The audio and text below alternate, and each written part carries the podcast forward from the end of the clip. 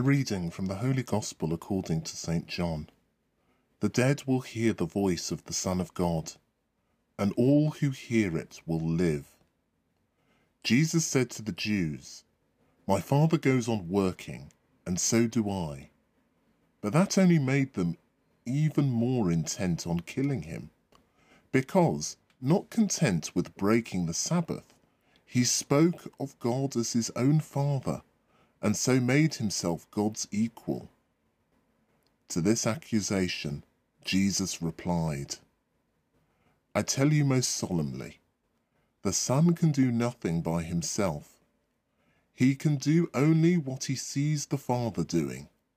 And whatever the Father does, the Son does too.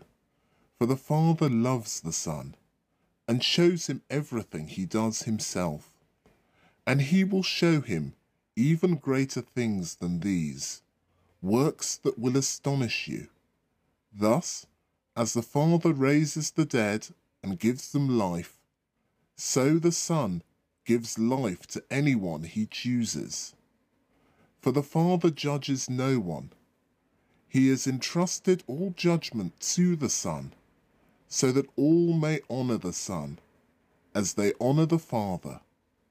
Whoever refuses to honor the Son refuses to honor the Father who sent him.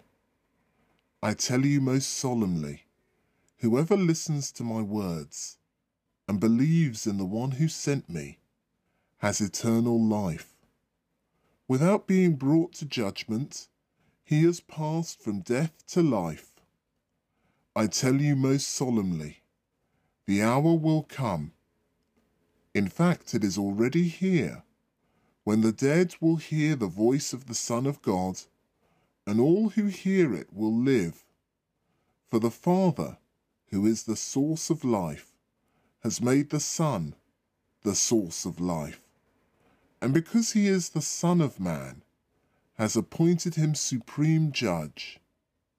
Do not be surprised at this for the hour is coming when the dead will leave their graves at the sound of his voice. Those who did good will rise again to life, and those who did evil to condemnation.